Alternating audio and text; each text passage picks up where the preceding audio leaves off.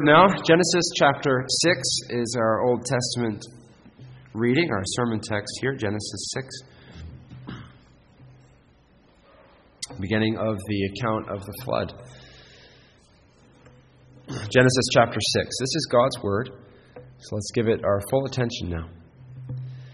Now it came to pass, when men began to multiply on the face of the earth, and daughters were born to them, that the sons of God saw the daughters of men that they were beautiful, and they took wives for themselves of all whom they chose. And the Lord said, My spirit shall not strive with man forever, for he is indeed flesh, yet his days shall be one hundred and twenty years. There were giants on the earth in those days, and also afterward, when the sons of God came into the daughters of men, and they bore children to them. Those were the mighty men who were of old, men of renown. Then the Lord saw that the wickedness of man was great in the earth, and that every intent of the thoughts of his heart was only evil continually. And the Lord was sorry that he had made man on the earth, and he was grieved in his heart.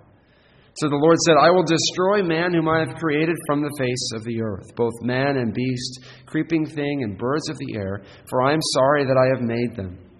But Noah found grace in the eyes of the Lord. This is the genealogy of Noah. Noah was a just man, perfect in his generation. Noah walked with God.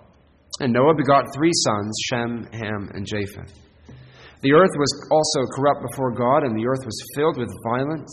So God looked upon the earth, and indeed it was corrupt, for all flesh had corrupted their way on the earth. And God said to Noah, The end of all flesh has come before me, for the earth is filled with violence through them. And behold, I will destroy them with the earth. Make yourself an ark of gopher wood, make rooms in the ark, and cover it inside and outside with pitch. And this is how you shall make it. The length of the ark shall be three hundred cubits, its width fifty cubits, and its height thirty cubits. You shall make a window for the ark, and you shall finish it to a cubit from above, and set the door of the ark in its side. You shall make it with lower, second, and third decks. And behold, I myself am bringing floodwaters on the earth to destroy from under heaven all flesh which is in the breath, in which is the breath of life.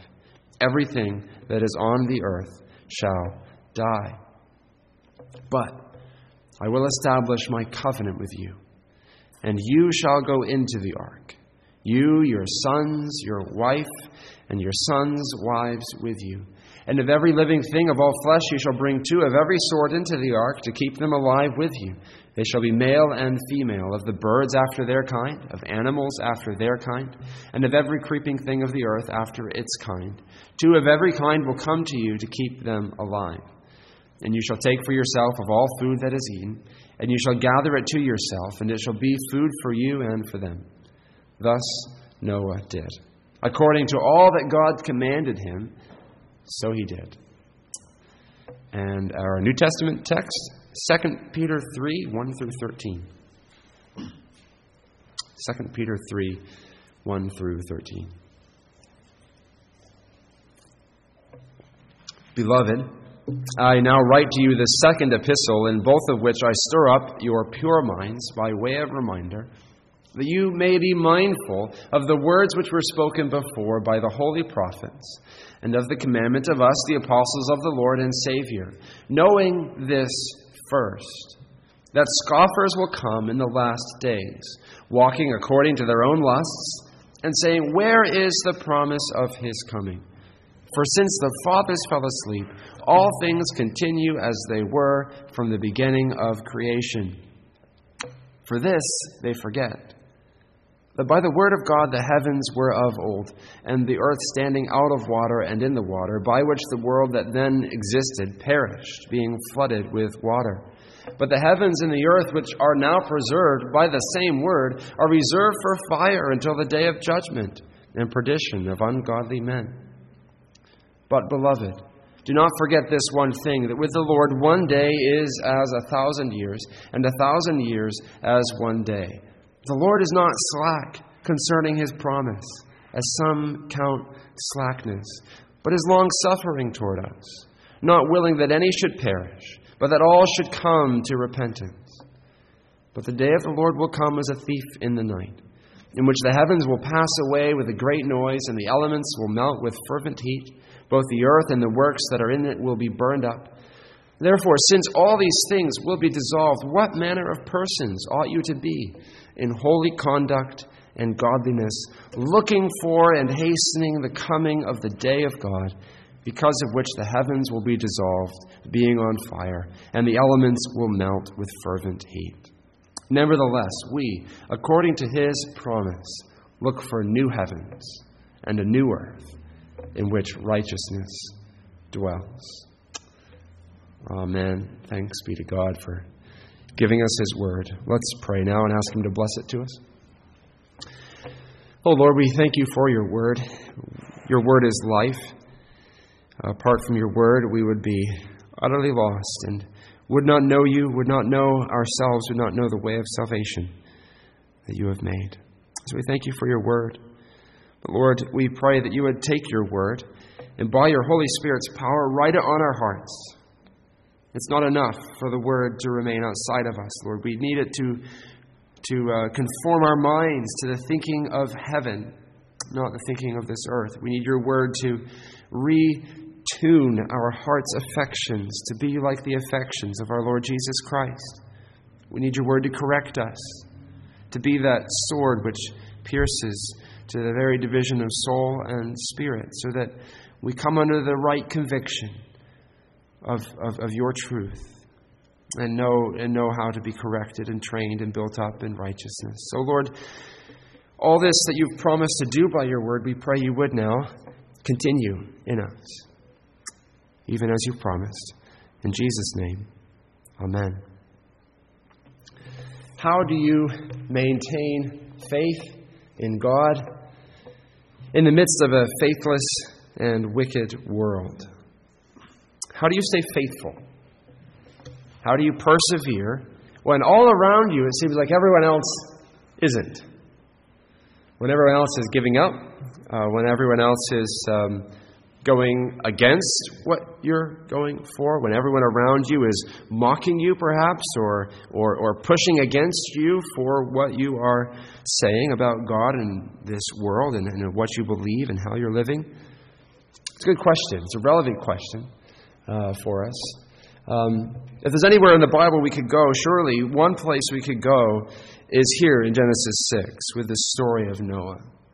Because in the context here, right, think about the, the context of the story of Genesis. It starts out with this uh, after, the, after man falls into sin, God makes a promise to the woman and to Adam uh, that, that Eve's going to have a son, and, and a descendant someday, through her line, will be the one who saves the world.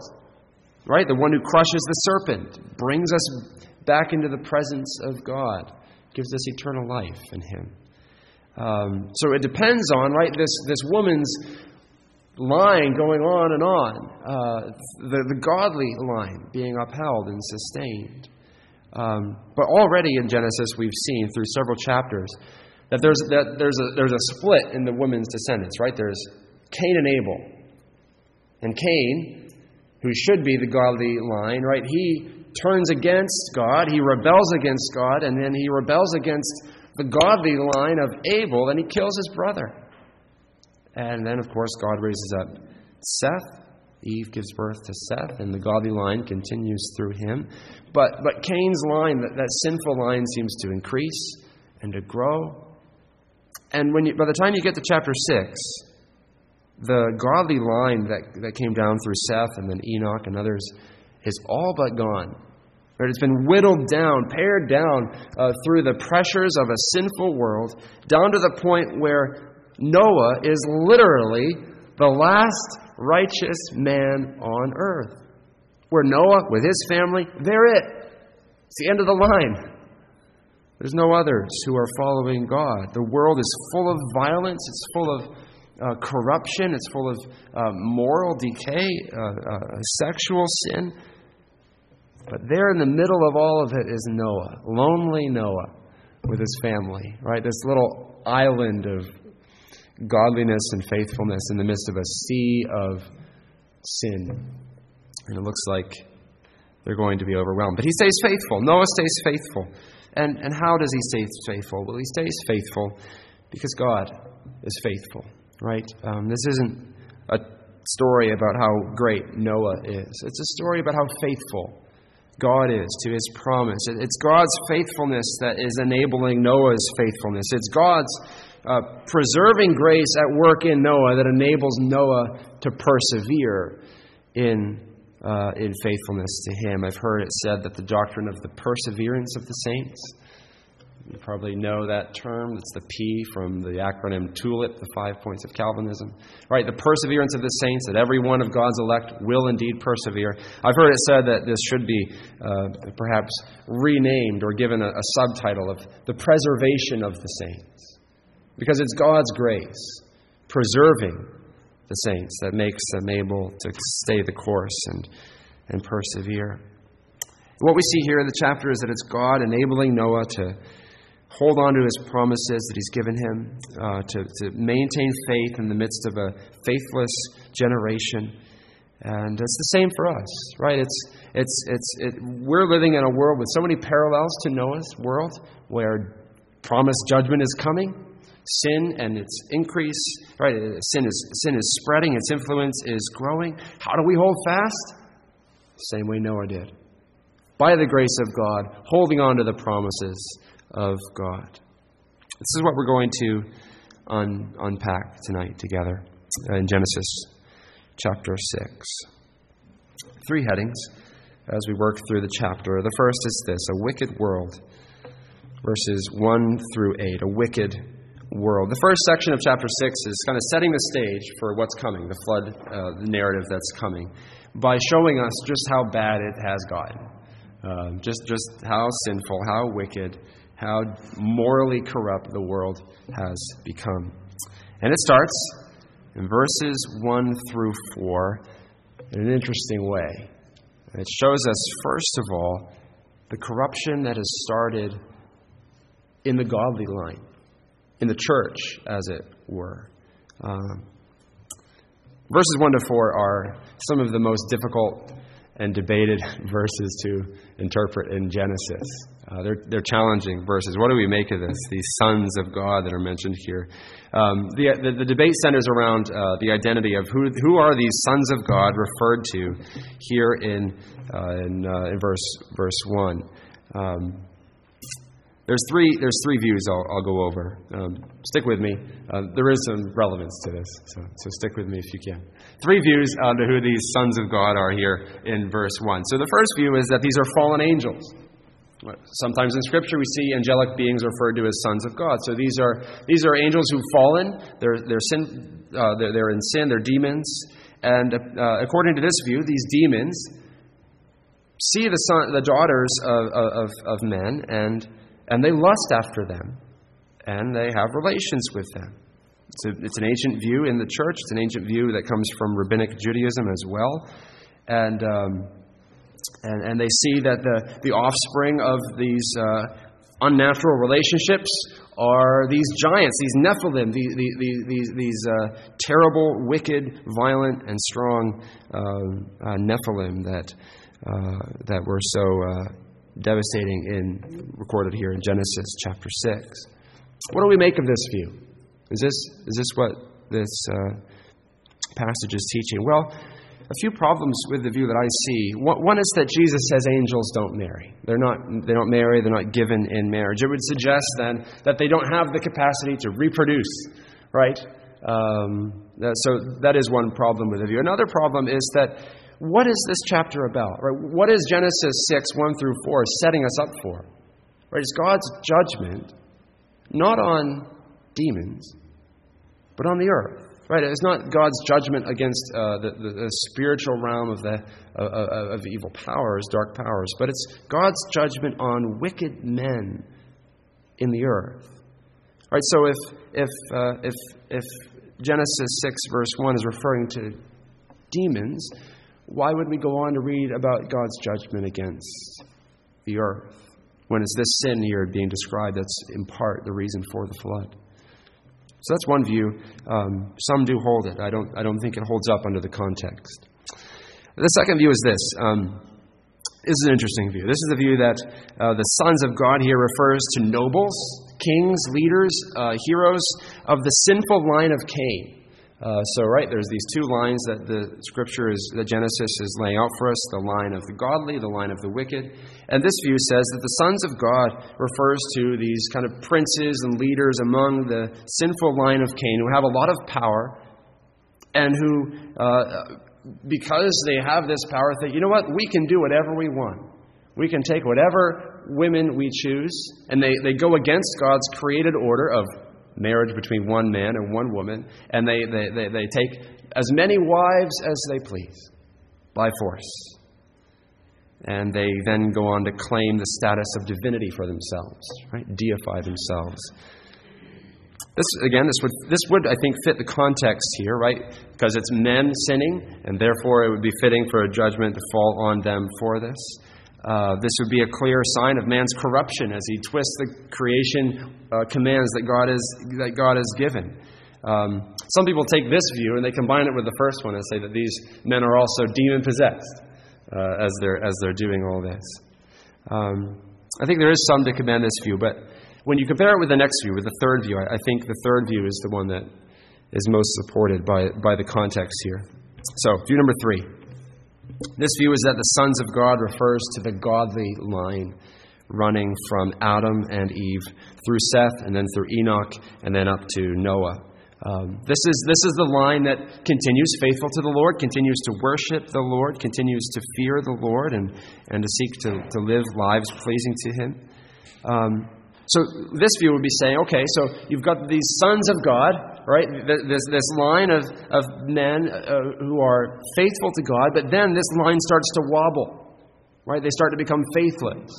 And, and they, they, they, start, they start looking at the daughters of men, the, the daughters of the, the line of, of Cain, the wicked line. They start intermarrying with them, and, and, and, and they, they, they, they apostatize, they lose their faith and that this you know, over over time this radically weakens the godly line. They they uh, they take as wives any they choose, as verse two says. They show no restraint, and and and, and soon enough the godly line has withered away uh, down to this the single family of Noah.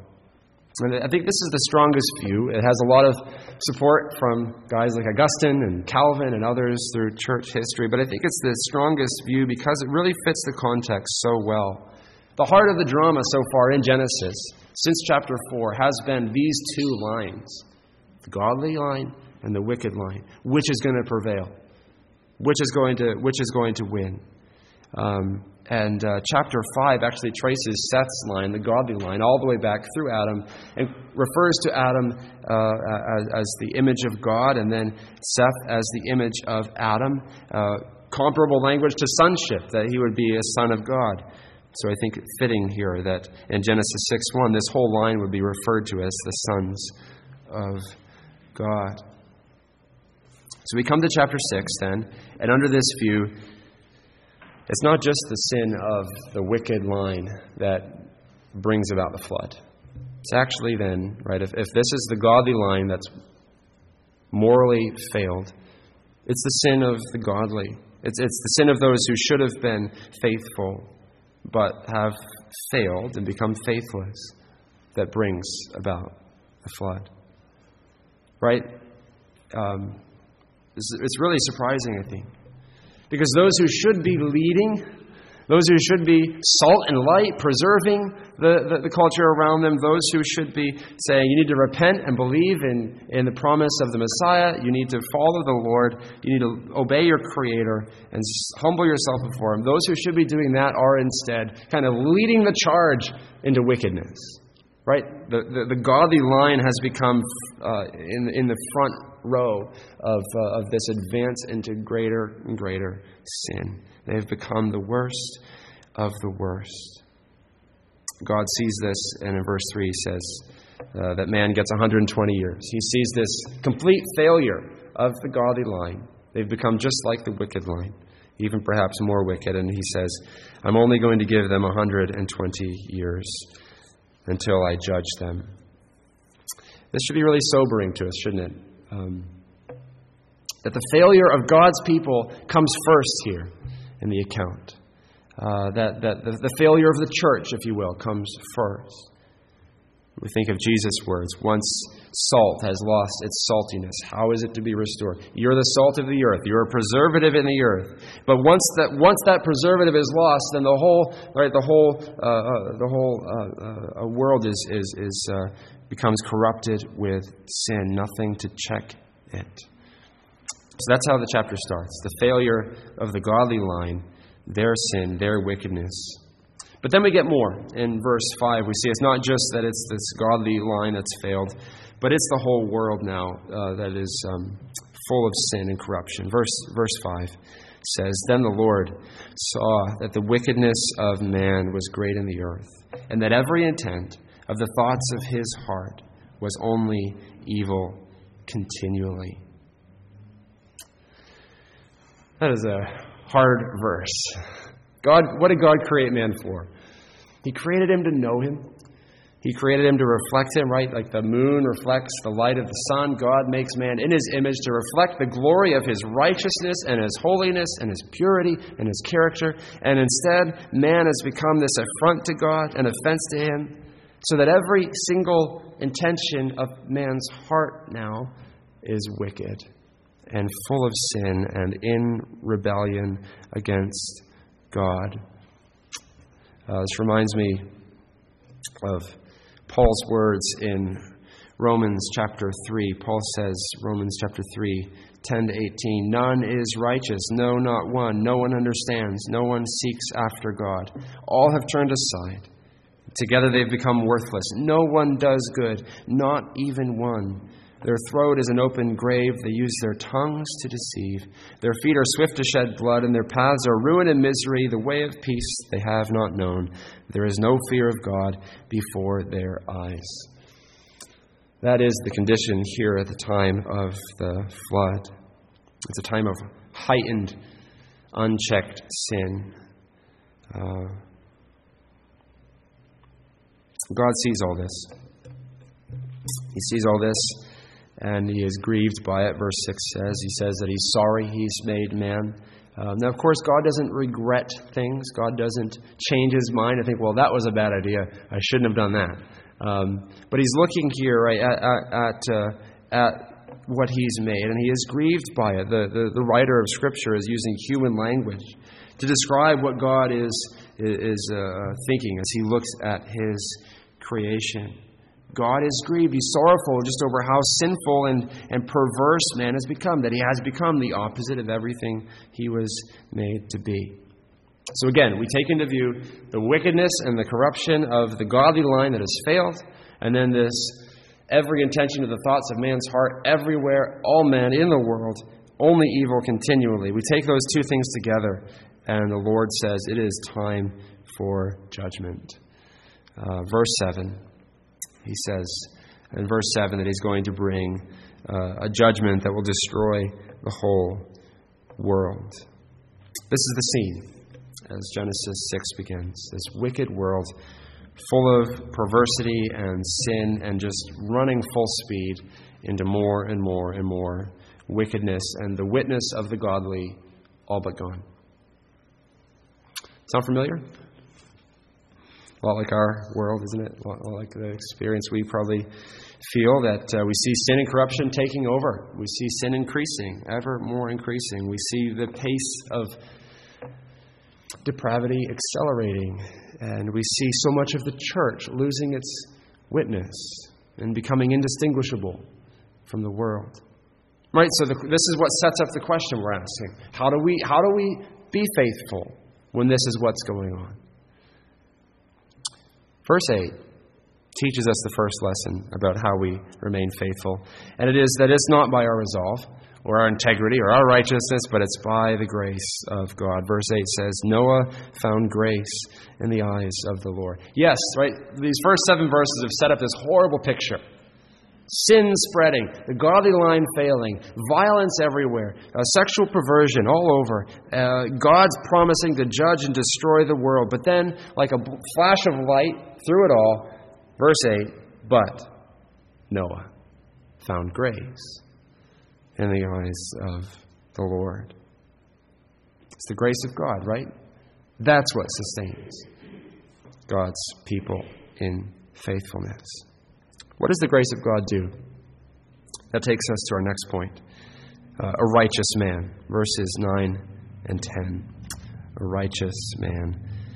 We get three marks of what God's grace does in Noah's life in verse 9. Um, first, we see that by the grace of God, Noah is a just man, or the word can be translated as a righteous man. That means that he, was, he, he lived his life in a way that pleased God. Uh, he lived his life in an upright way. The way he treated his wife pleased God. The way he treated his children pleased God. The way he treated his neighbors pleased God. The way he did his work pleased God, right? In all his relationships and all his conduct, he was living a way that wasn't to his own standard and his own rules, but in submission to God and, and, and living to please God. A righteous man. This is always what God's grace does in the lives of his people. It works change into his people, it makes you more like himself. That's what His grace does when it's at work. It's uh, evident here in Noah's life that that that um, uh, Noah's desire is to please God and obey Him and live a righteous life before Him, and that's what God's grace should be doing in our lives as well, making us more like Him. Second thing we see about what God's grace does in Noah's life is also in verse 9. The verse goes on to describe Noah as perfect in his generation. You could translate it as blameless in his generation. What does it mean to be blameless? It doesn't mean that he's without sin. Of course, all men sin. But um, it, it means that he has integrity. It means that he's upright, right? That he's trying to follow the ways of the Lord, and that those around him would have would have no, no charge they could make stick against him, right? And the text highlights for us here that it's blameless in his generation, or in his time, in his context.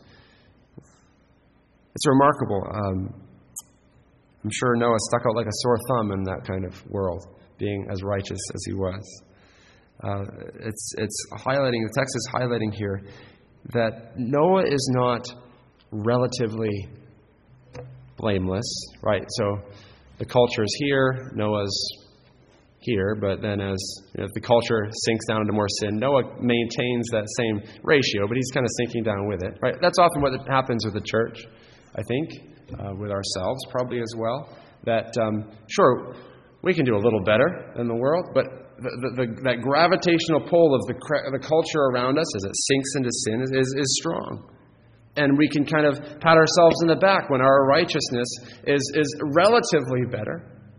But that's not what Noah is, how Noah is living here, right? He is living a blameless life, even though the culture is shifting more and more and sinking down around him into more and more sin. Right? He doesn't shift a single degree. He's not measuring himself. His standard isn't, let me do a little better than the sin of the culture. His standard is, let me live the way God commands me to live, no matter what the culture around me says.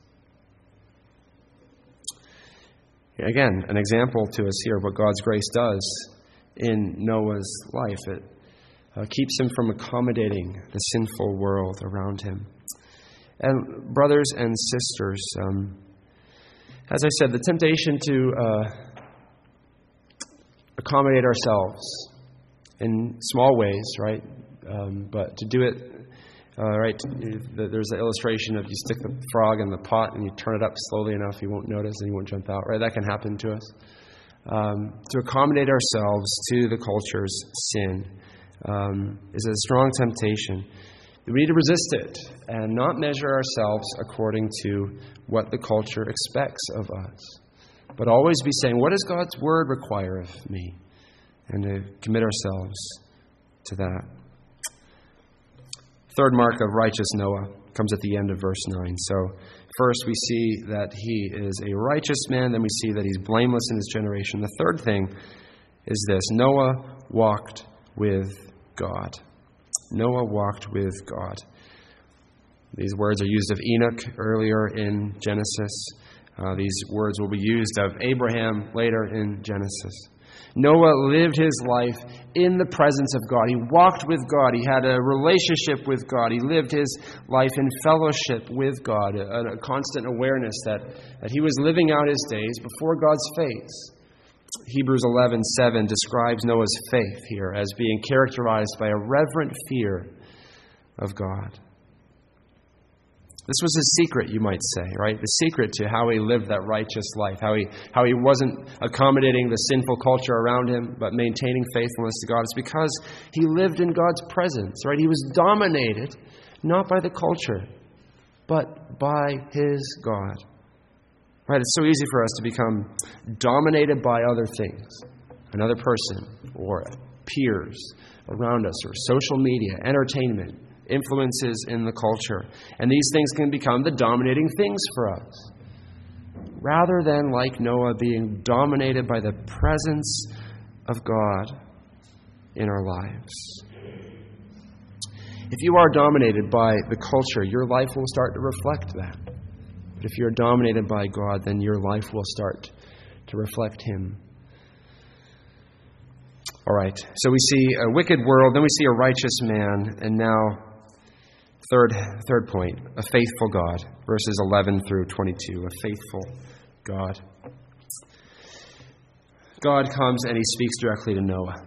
He tells him judgment's coming, uh, judgment like none other before, a, a really a, a, judgment that's a picture of the final judgment that's coming at the end of the world.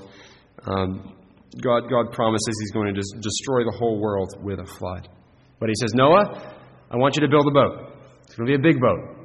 It's going to be big enough for you and your family and two of every kind of uh, land, animal, and bird.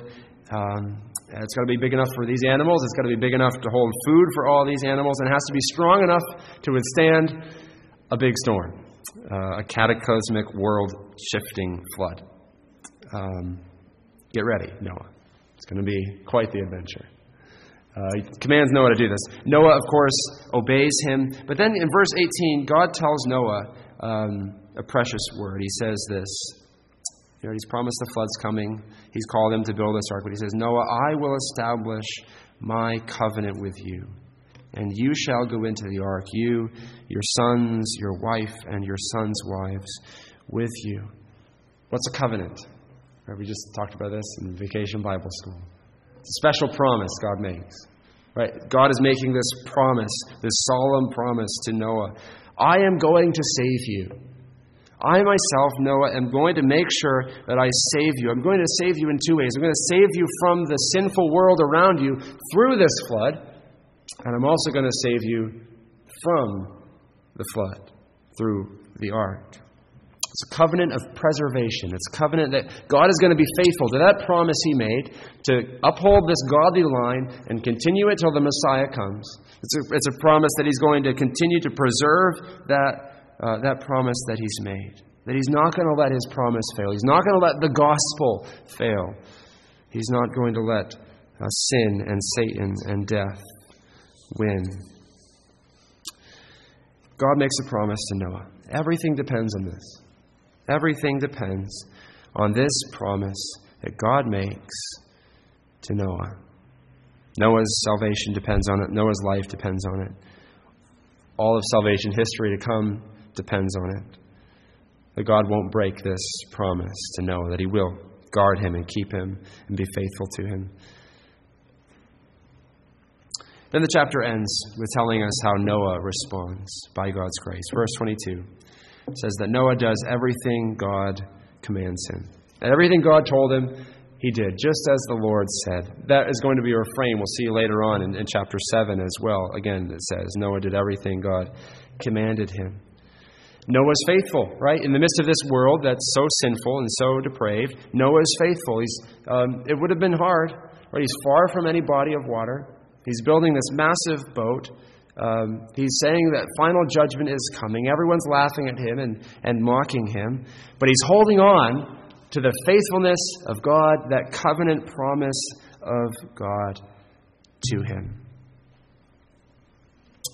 We can describe Noah's response to God in verse 22 like this Noah is trusting the Lord's promise of judgment And he's trusting the Lord's promise of preservation, right? He's, he's trusting two things here. He's trusting that God is going to do what he said. He's going to judge the world. And through that, save Noah from this sinful world. And he's also trusting that God is going to save Noah himself, that he's going to preserve Noah himself. Right? The, these, these two promises, he needs both. Right? He needs to know as the world mocks him and persecutes him for this God will deal with this in His way, in His time. He's bringing judgment. Um, I don't need to try to bring judgment. God will do that in His time. And then the second promise, right? He believes that God is going to keep him and preserve him. And there is no cause for anxiety on his part or fear on his part as he thinks about what lies ahead, thinks about what the world's going to be like in the flood and after the flood. He's holding on to these two promises. All right, let's, let's wrap up here. We started by asking the question how do we maintain faith in God in the midst of a wicked world, a faithless generation? The answer to Genesis 6 is by living by faith in the covenant promises of God. Living by faith in the covenant promises of God. There's three things this means. Number one, like Noah, Trust that God will save you from the judgment that He's promised. God has promised judgment, hasn't He? Right? Um, not a flood this time, but uh, the judgment that Christ will bring when He returns, the judgment of, of fire uh, uh, that, that is coming. Um, we live in a day so much like Noah's, right? Where the promise is, come, judgment will come, but in the meantime, sin is spreading and, and, and uh, uh, uh, wickedness is, is rampant. But we hold on, right? We, we hold on to the promise God made. This is what Peter was doing in 2 Peter, which we read earlier. He's saying the same thing to the church that he wrote to. Hold on to the promise. God is going to bring judgment, but he's going to save you from that judgment. Hold on to Christ. Judgment's coming. God's going to save you. Right? No, there's no one else who can. Uh, there's no one else who can save you. No other ark that can get you through the judgment that's coming. Money won't. Influence won't. Power won't. Good works won't. Righteousness of your own won't. Only the righteousness of Christ. Jesus is the only ark that will get you through that storm. But I provided him, and I promise you, you, you come to Christ. You have faith in Christ. Keep your eyes fixed on Christ, and he will, he will preserve you. That's the first thing. We hold on to that promise. Yes, judgment's coming, but God has provided the ark, Jesus Christ, and we put our faith in him, and he brings us through that. Hold on to that promise. Second thing, trust that God will save you from the present evil world through that judgment that's coming. Right? We said this of, of Noah as well, right? He, he, his hope was not only that he would be saved from the flood, but that he would actually be saved by the flood. That this sinful world that was turned so much against him uh, would be judged, and that he would be saved from it all. And again, right at the final judgment, we are to be saved from God's wrath and by God's wrath, from every enemy that the church faces. What, a, what an encouragement this promise is to those facing persecution. Uh, what an encouragement to leave it in the Lord's hands to all of us when anyone slights us or mocks us. Right, we're, gonna, we're not going to try to we're not going to try to bring uh, a judgment and justice. We're going to let the Lord do that in His time, in His way, waiting patiently on him. That's a promise to hold on to, to help keep you faithful as you wait for the Lord. And then the third thing, the third way that we maintain faith in God in the midst of a wicked world uh, that we see from Genesis 6 is this walk with God by the grace of God. Noah gives us this wonderful example here of a life lived by faith in God. This life, he's, he's faithful, he's righteous, he's not sinless, but the grace of God has made him faithful. How does he achieve this? God does it in him. He doesn't do it. God does it in him. Uh, God, God, right, works in us to will and to work for his good pleasure. We are his workmanship. It's because Noah walked with God that he was able to live for God and stay faithful to God. Right? It's the same principle, right? If Jesus says, Abide in me. Apart from me, you can do nothing. Right? Abide in me so that, so that my, my, my life will flow into you and give you life and strength for obedience.